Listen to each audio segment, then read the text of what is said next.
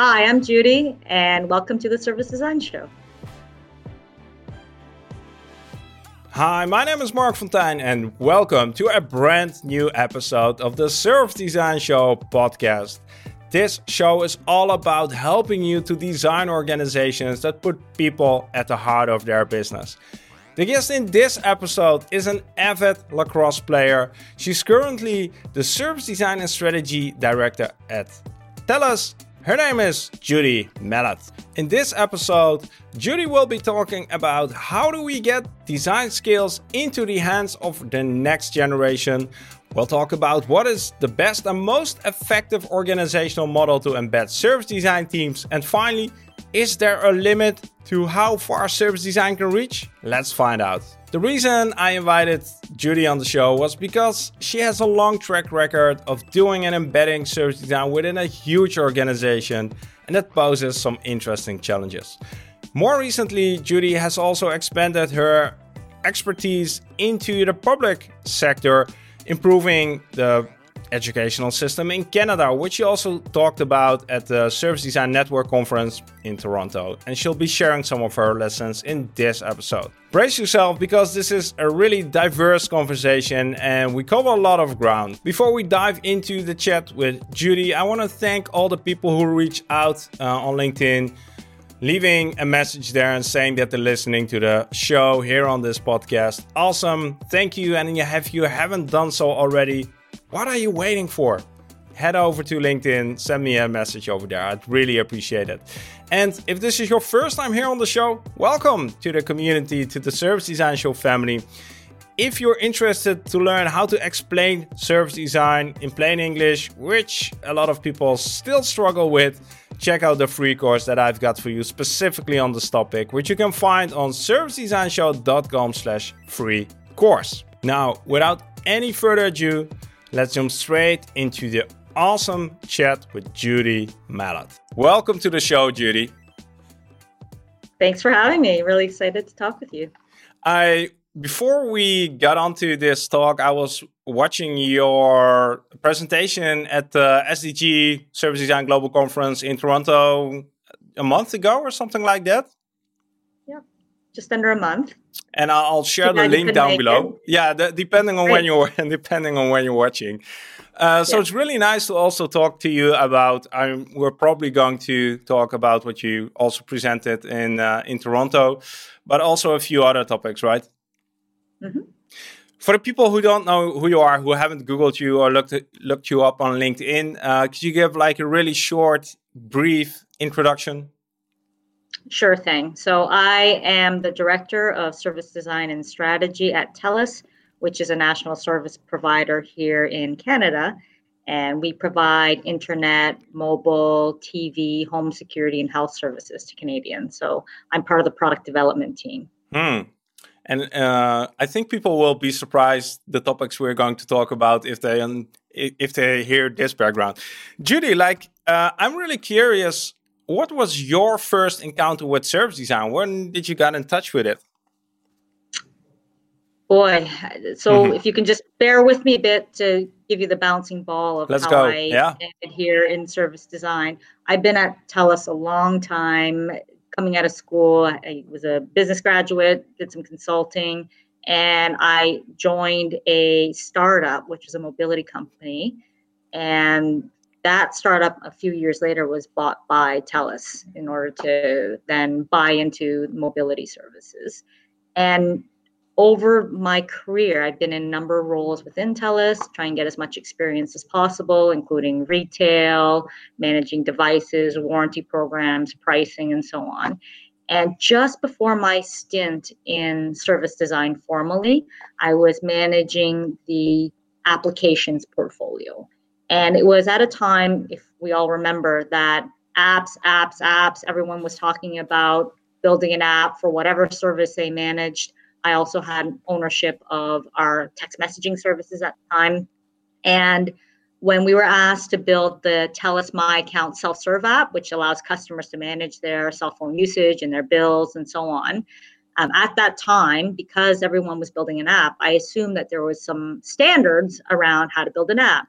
And every time I kept asking, everybody would point me towards brand standards. Mm. I'm hmm, thinking mm. this is not the same thing. Application standards are not the same thing as as brand standards.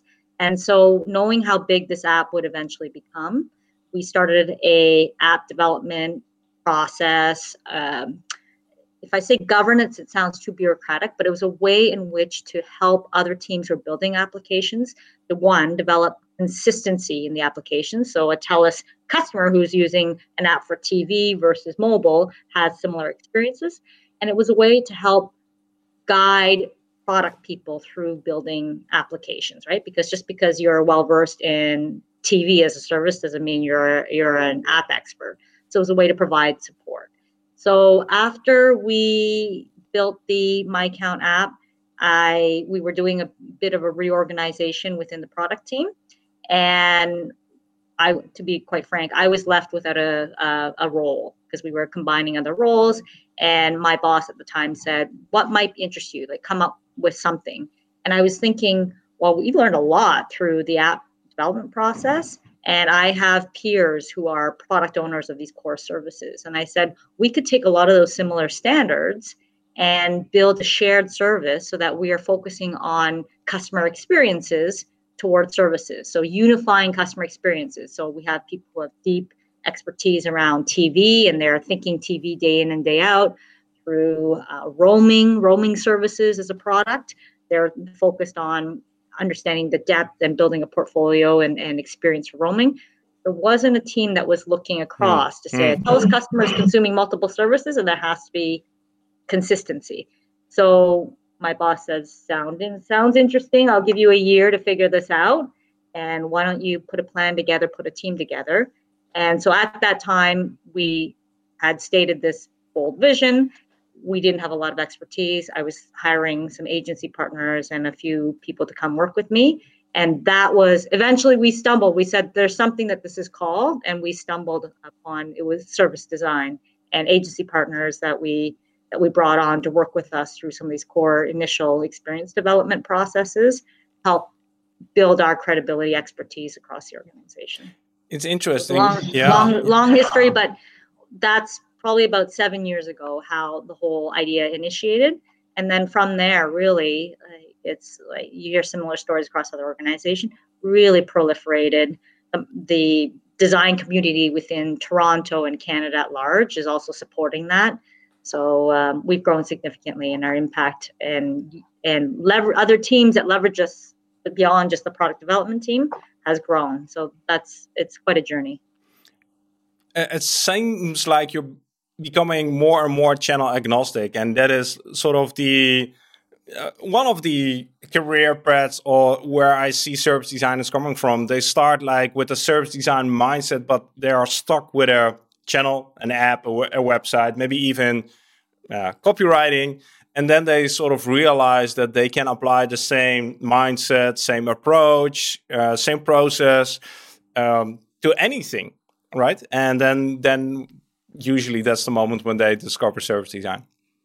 Absolutely. And if you think about even from a customer experience standpoint, you the the pitfall you can run into when you're only looking at a single channel is you're almost developing experience of blinders that can then break or push some of the pain points to other channels. So if you think, for example, hey, let's just fix an experience that a customer has in the store when they're renewing their mobile contract, and the goals and objectives and metrics that that particular initiative might have might be, hey, how do we reduce the amount of time that a, um, a salesperson might spend during that interaction? Well, in pursuit of that, at the same time trying to make it a good, good experience for customers, you could inadvertently perhaps drive the the burden to another downstream part, right? And maybe you're doing something and then you're driving more calls to call center, for example. So if you that is the pitfall of not focusing across the entire experience. You might go deep and say, okay, we need a service design initiative within within just the retail portion, but it has to be anchored in the larger end-to-end experience, right? Like from a customer standpoint, what are the multiple channels?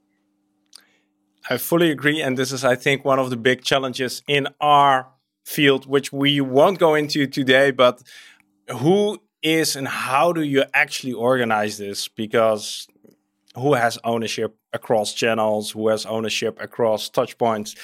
Anyway, Judy, we need to get into the topics that you that you shared with me. Um, I'm happy to go there too, but yeah, let's let's dive maybe, into one. Maybe in the next episode, yeah. who knows? Sure. we need to yeah. save a few things.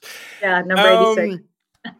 we're going to move from TV, mobile, and uh, what else you do into the topic which is called next generation thinkers sounds exciting. Do you have a question, Sada, and can you show it uh, to us? Okay, that's right. We were going to do a. We're going to. Oh, maybe do... we'll do a. How about we do? We're doing a, our merge. Yeah. Why is it? We can do one that says, "Why should we enable and invest in in educating the next generation thinkers about mm. the design thinking processes, philosophy, and methods?" It's it sounds like a big leap from what you're doing on a day-to-day basis or is it?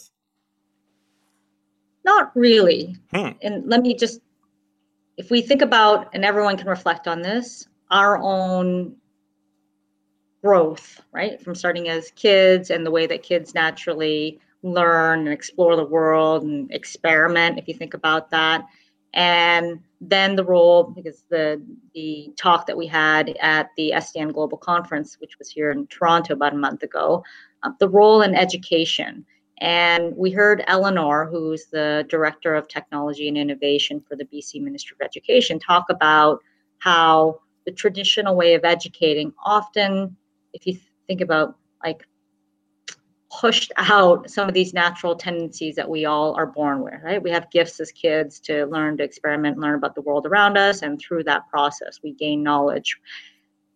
And our education system, because originally it was conceived to help us identify certain groups of people that ultimately we would cultivate, um, for lack of a better word, word, to help contribute to society, right? Mm-hmm, education. Mm-hmm. And some of the things that really helped us be able to measure and identify um, certain groups of people, like uh, it would be things like science, technology, the maths, and so on, which are much easier in terms of assessment and much more data based. And that would then identify to us that they may be the ones are the engineering, say the white collar trades, go on to become our finance, business, commerce, doctors, lawyers, and so on. And then we have these other groups that may go on to trades and, and, and so on. So if you think about our education system, it was designed for the industrial economy to be able to say who belongs where and how do we maximize the economic value of the citizens, right? Um, and if, you think about the, the question, why is it important for us to get back to our roots in and help the next generation thinkers bring back some of the elements of design into the education process. It's because we are now dealing in a world where like, technology advances, complex society, and with that brings the need for some of these original skills, which is critical thinking, complex problem solving. Like technology has made our world in some ways much more complex, even though it's also helped to simplify um, things for us. So think about AI, right? Those jobs are not, as everyone fears, not necessarily displacing like blue collar or the, the, the menial or rote professions.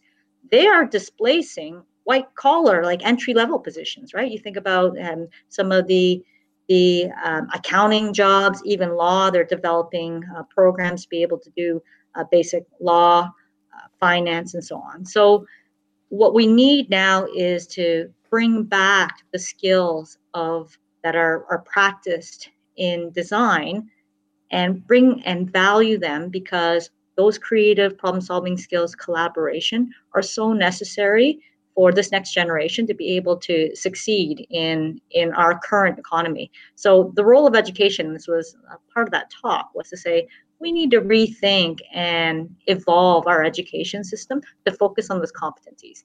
Not going to be easy right? Because again tougher to tougher to measure, um, tougher to evaluate, right? So it's some of the education curriculum changes that have been made in in British Columbia are born out of the need to say, okay, we need some more drastic shift in, in order to help better prepare our future citizens, right? Can you give an example of what? Oh, I, I heard an echo, but that's. Can you give an example of what has changed in the curriculum in British Columbia, for instance, regarding this topic? They have rolled out curriculum changes that focus on a number of competencies, such as collaboration, some of the things we talked about, problem solving, uh, creativity, critical thinking. And they are now moving towards something which is called inquiry based learning. And so traditionally, when we think about the school environment, and this is how I grew up, the teacher was a source of all knowledge, right? And they had knowledge, they had a very specific curriculum that says we're going to teach you like factoring in math, um, biology, and so on, the subject matter. They would hold all the knowledge, and their role was to impart that knowledge to the students. They were the holders of learning, if you think about it. Inquiry based learning is now flipping it to say, students are driving their own areas of like topics that are interest to them, giving them choice, control, and flexibility, and in allowing them to have more say in terms of the areas that they want to learn about. They, the educators' responsibilities are now how do we invoke the skills of collaboration? So, how do I have perhaps group assignments, group challenges? How do I involve um, problem solving. We may formulate a problem and say you need to go find out your resources with your your your your team, assign teams, and and go out and, and solve this problem. So it's really changing the the whole pedagogical um, uh, basis of which which students are experiencing their their education day to day like school to focus more on the the the skills development rather than focusing on what knowledge have you gained, right? Like, can you can you factor a polynomial? That's what Eleanor said in the talk, right? It's less about show me how you do that as opposed to through the process of learning about climate change, like, are you also building these core competency skills? If you uh, fast forward a few years, I can imagine that this has not only implication for students, but also the physical environment of schools and also for teachers like is the way we're educating teachers is probably not the way not the teachers we need for the next generation. So are you seeing also those things changing? It's a slow process and as anything where there's public uh, uh, public and government involved it's slow. I would say understanding where BC is headed, they're probably at the forefront of the change. But of course, like the change has to start with the educators, right? And how are they learning? And How are they supported? What tools? Um, what are they learning in order to be able to affect this to the students? So that is also in tandem. And as I said, even it brings me great joy to hear more and more about business design, systems thinking, design thinking being embedded into university. I don't, I haven't heard of high school yet, um, but that's part of the curricular competencies. But in university programs, right, we're teaching these methods of thinking in as part of uh, re- regular curriculums, and some of these are mandatory. I taught um, undergrad business students um, third year a business design thinking course, and so and that was a mandatory, not not an um, elective. So that gives me great joy in thinking that it's being valued to the point where it's it's a, a standard part of the curriculum for even post-secondary education. So yes, it'll be ongoing, but educators also the way in which we're we're preparing them to, to help teach the students is an, is an integral part of that process. I can uh, recommend everybody uh, who is interested in this topic to check out your presentation at the global conference and uh, dive into that. So um, I'll make sure to link to the videos in the in the show Thank notes. You. Thank you. Judy, we're going to move on to topic number two, which again might seem like a big leap from what we uh, just talked about, because this second topic is, at least on my oh. paper here, organizational models. Okay. And I'm going to invite you to hold up a question starter. Okay, I'm going through my list here. How can we? How much? Just pick a random one and surprise us. Okay, pick a random one. Yeah. Okay, you don't. let's see what. Let's see what happens. Okay. Mm. Embrace uncertainty. okay. All right. what if, what if org models? Okay, my question on this is, oh, okay, let me see, I'm trying to, maybe I'll change that one. It'll be this one because I'm trying The to. wild card. Let's go. Yes. okay.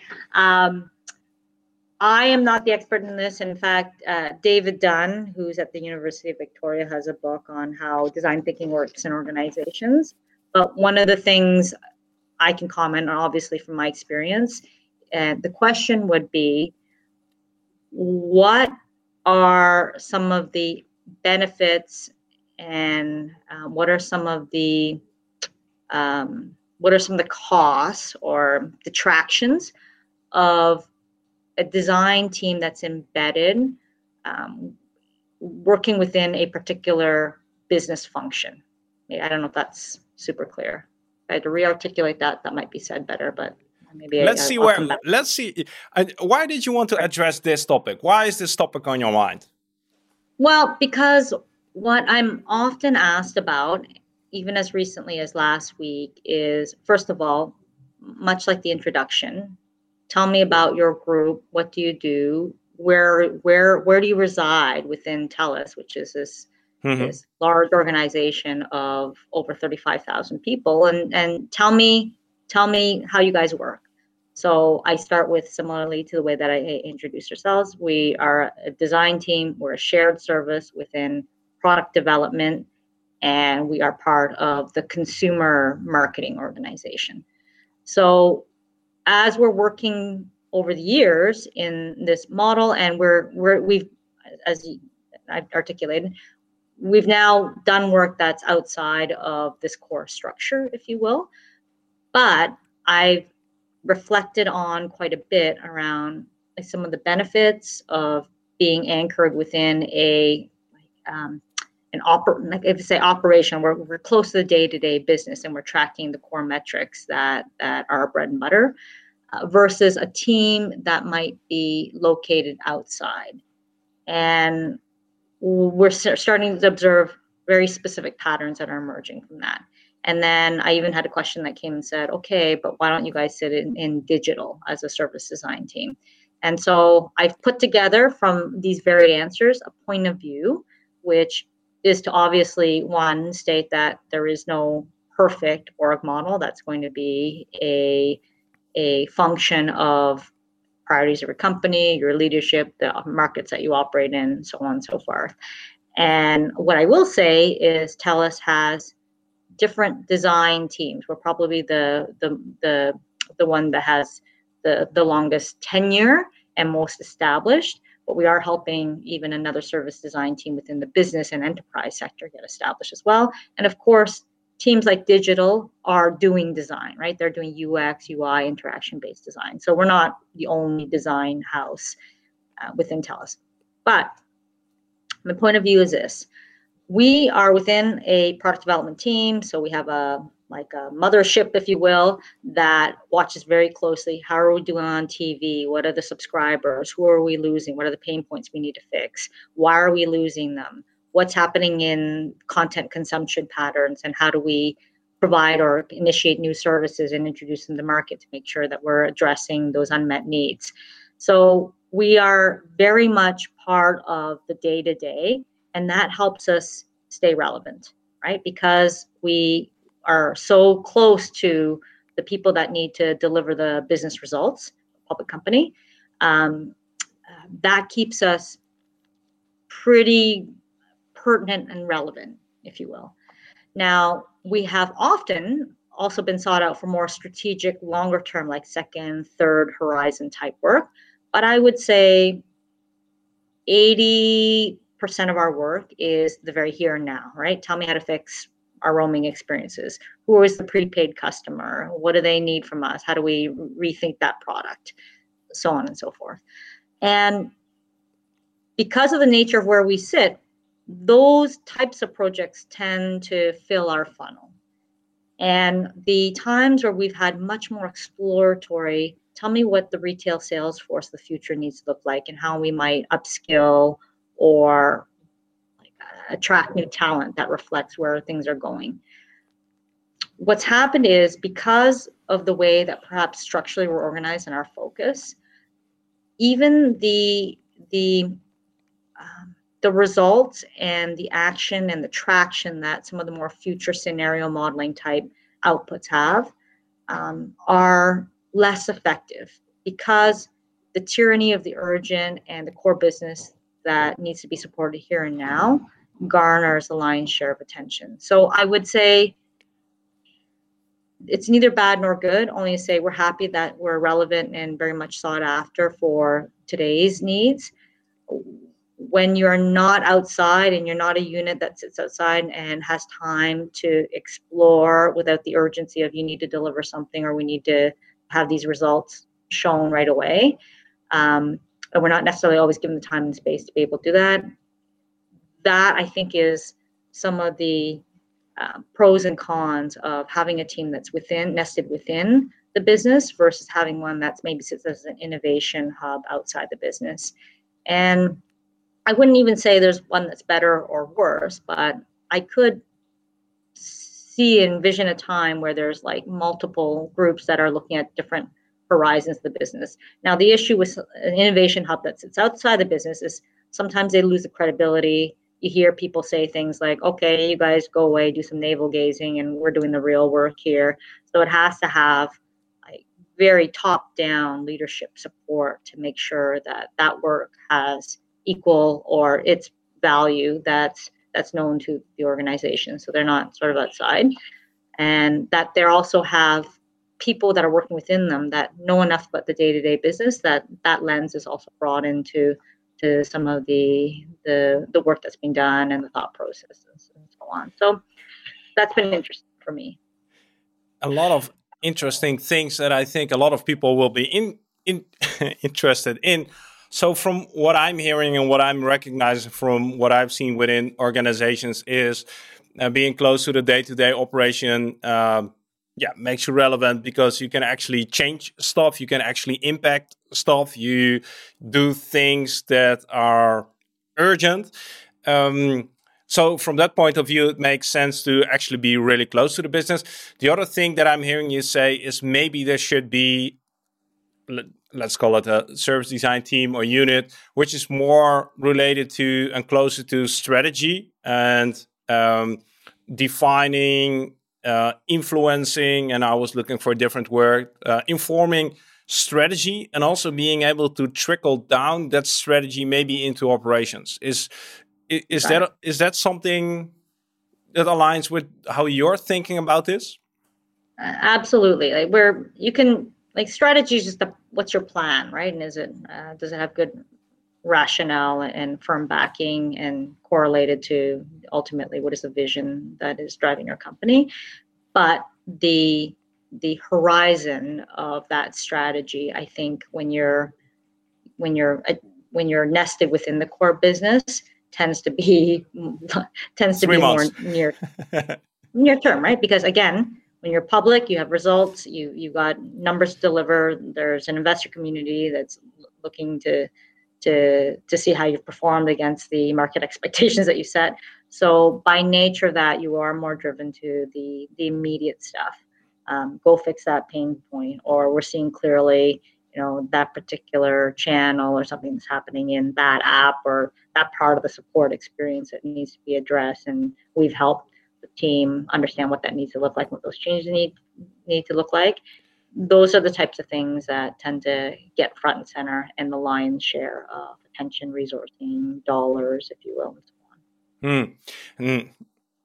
I this will be a, a, a topic that is going to be discussed a lot in the coming years, I guess, because service design teams are popping up everywhere internally, and how you organize them, where you place them in the organization has has a big impact on what they are actually able to deliver and how they are going to impact the business and the customer experience. Absolutely. We are working on a, like a CEO or C suite level initiative now, which thankfully, because it does need to come from the top, looks at what do we need to do when everyone everyone says right now like innovation like how do we enable innovation? What does that mean for your organization? For us it means like the the days of like the hockey stick effect on data consumption and people just having like an unending appetite right? Especially with with unlimited plans is gone right? So all the the the dollars and growth that we saw um, we're not we're not in a phase where we're in we're, we're in that period of growth so innovation for us means like, where's that next wave coming for? So it's it's forcing us when we look at some of the growth trajectory and comparing it to where we've been to say we need to be looking out like further ahead right? It can't just be kind of some mm-hmm. minor feature enhancements or tweaks or pricing changes that are going to drive the growth for us. And so that as you said like if there's different service design teams that are coming up um, that's becoming an area of focus for us thankfully right because right now I said the large part of our work has been kind of more near term and how do we fix this or what's the next feature? How do we how do we enable this and so on. Final question about this topic: Is there um, an example or research or something that inspires you about this topic, this theme? Well, we, we talked we touched on this a little bit earlier, and without going like too far into it before we can reel ourselves back in. Oftentimes, organizations that are starting out, we're really interested in this practice. Like, what's what's an ideal way to org it? And again, it's kind of always um, the disclaimer that well, there's not one size fits all on this. Only to say here are the things to watch out for. And I was asked this very recently to say, do you think it makes most sense to have a team like yours, like the way that you operate within the digital team, or within like a specific channel, if you will. And my thought is it can sit anywhere, right? At the end of the day, it's, it's an org structure. But the watch out for that is by virtue of you being within a particular business unit, it has implications in terms of the the metrics for success and the objectives that particular business unit has. So, for example, I'm only just using digital as an example if you have a design team, and I'm not talking about UX design or what's happening on the, the web development, but if you have a service design team that's looking at more end-to-end client experience, if you think about what digital's objectives are, it's to drive as much because it's lower cost to serve traffic and support experiences and interactions to the web. So that is the core things that that particular channel would be looking to achieve through all the work that they're doing. So if you have a design team that unless you can have kind of the wall which separates um, the rest of the web objectives to this team, the tendency will be to always try and look through or force fit the experience and channel it into a that particular channel. And that people need to be aware of when they're making those decisions around organizational structure. So what is um, what is the ideal experience would be not to be located in one aspect of the customer journey that your objectives may inadvertently drive you to make decisions that that um, may benefit that particular business unit, but also give up like then lose sight of the kind of bigger picture. So I, I would say that's one watch out. I had another thought earlier. Maybe I'm losing it. Um, I think just to the point I made earlier about um, where it sits does it sit in the business outside the, the business? Oh and then the point we said about you can go deep um, but how do you have a team? You may consider multiple teams right? So we we have teams that are looking at anchor experiences which we call what are the pivotal experiences for your customers that these are the ones that you have to get right. Like when you're doing tv moves like what's the move experience? You think about internet is like water. So um, people don't want to move to a new home and not have their internet set up for two weeks and wait for technicians to show up and, and wire their home. So those types of experiences are what we call like anchor mm-hmm, experiences. Mm-hmm, Doing your renewing or upgrading your mobile phone, your repair. If you break your mobile phone, those are like key moments of truth. So we do have a team that looks after anchor experiences, and their full role is ensuring that those anchor experiences don't get broken and then you have a team like mine who is then hired by other internal team members who are going deep. So somebody has oversight over what does the full renewal of a mobility contract look like? And the channel team might say, okay, we have this part of what's happening in store. service design team, can you come in and help us? What is the rep support experience like for a customer that's coming in during that piece? And we're nesting those two together. So you're you're you're focusing on deep experiences, but you're never breaking the entire end-to-end journey.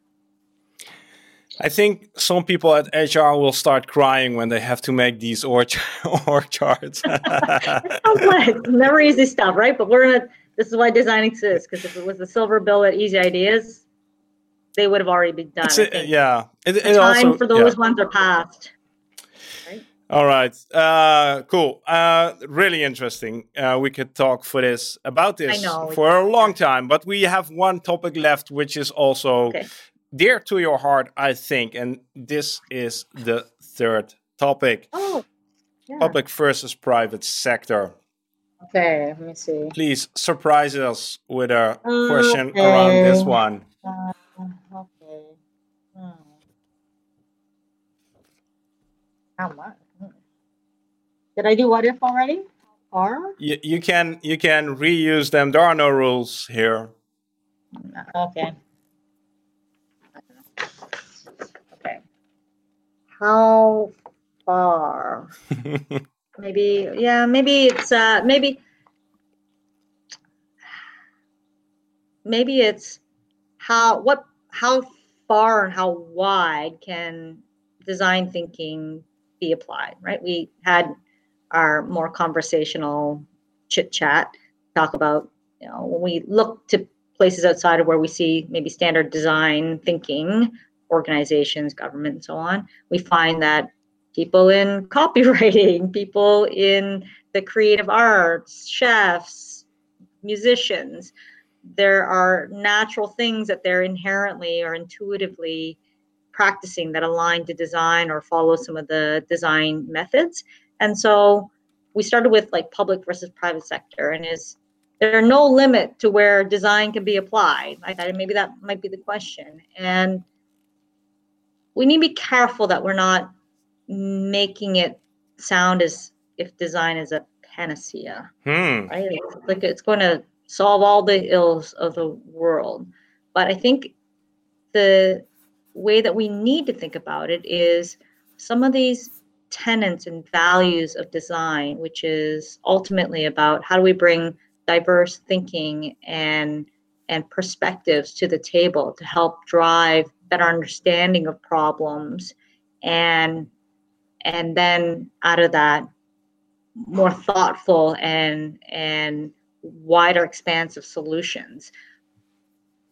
I don't want to say that that's like design thinking because it's almost trivializing it. Like that's always good practice, no matter what situation you're in, is to think outside of my mental model of how I'm seeing this, that's shaped from my personal experiences, my education, my work experience, my lived experience, and always think that that mindset will can never go wrong, right? So, in doing the public versus private sector, there were clear differences in the way that that we had to approach the work.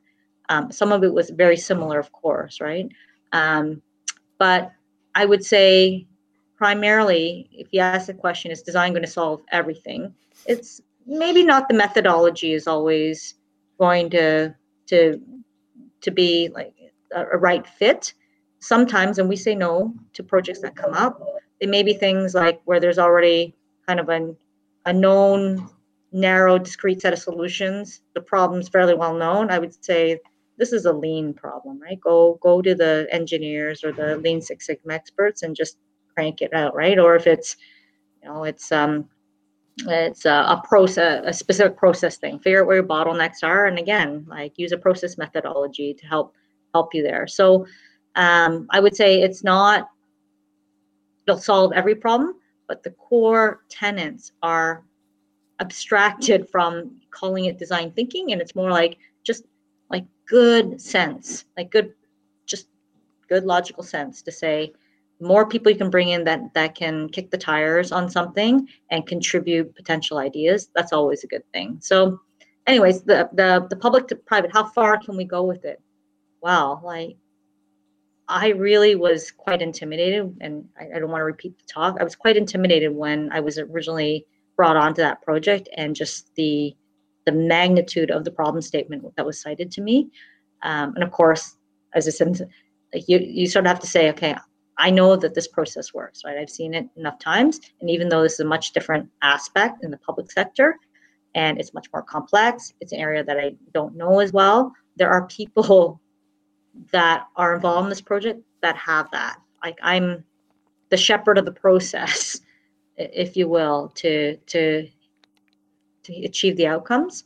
I don't have to hold all the the knowledge and and and maybe the, the stress and feeling the, the accountability um, on my shoulders, and that helped me maybe just get my bearing straight and get my wits about me to be able to affect that. And I would say, just in the public sector, the core difference being just the sheer magnitude of the people and the considerations and things like like politics which obviously also happens in corporate organizations but just the magnitudes are much bigger.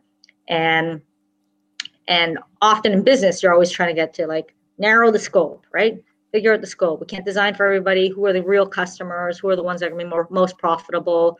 Like who is this tv solution actually designed for? And let's let's understand what the value proposition is how to reach them you know how to market to them and so on and, and then how to service. Public it's the opposite. It's like you don't leave anybody out right? It's everybody right when you're dealing in public sector. So then the problem becomes like how do you have solutions that are are um, broad enough that get the maximum reach for for citizens right? Like education health like this is something that everybody needs right? So it's um, taking a thoughtful inclusiveness hmm. approach mm. so that was the primary difference so after having going through this public sector challenge has your perspective on how far the design approach can go changed it's if anything it's reaffirm. I'm kind of like, okay, I know governments are using it. It's a big thing. I'm in corporate. That's pretty complex. We have corporate business systems. It's technology. That's pretty complex. And so I always knew government was using it. I, I now have a complete reaffirmed belief that the most wicked and complex problems, things like transit, climate change, really benefit from some of these core aspects being brought in to help unwind or drive um, pieces of solutions, right? Because there's never one solution that's going to to fix everything, but pieces of the solution together. So it's if anything, it's reaffirmed my belief that I there's no problem too small that you can bring in some of these these practices and bring in these peoples and the thinking to help get to a set of solutions. Hmm.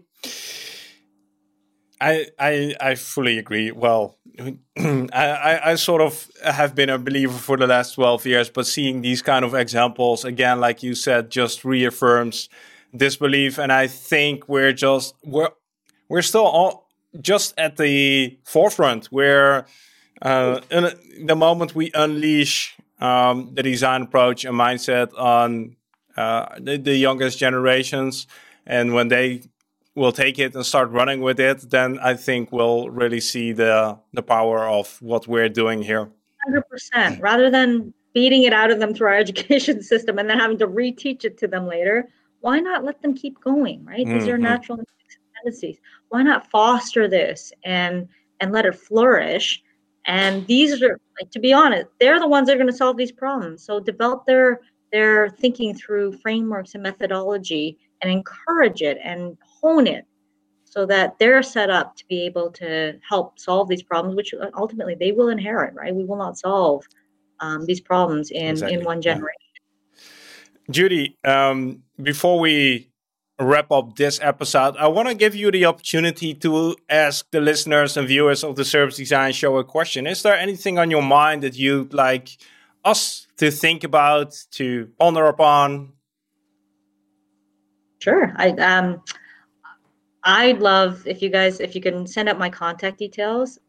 Again, akin to the discussion that we were having informally before we started on this podcast, is I'm curious about some of the fringe or non traditional places where other practitioners have been applying design, or even if it's like a small little uh, corner of a problem that you wouldn't traditionally think about working with with design thinking um, to help solve. Please I'm, I'm just so excited to learn about how many different ways in which it's being applied and used and driving some results and outcomes. So please let, let me know. So am i. So please let us know.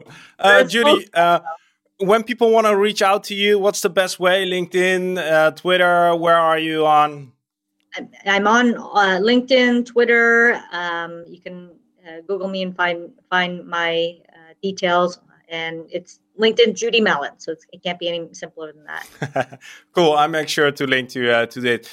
Uh, Judy, thanks for making the time from the beautiful Toronto. Uh, happy to have you on. Uh, great listening to what you're doing, um, and thanks for sharing. Thank you so much for having me. It was fun to talk to you.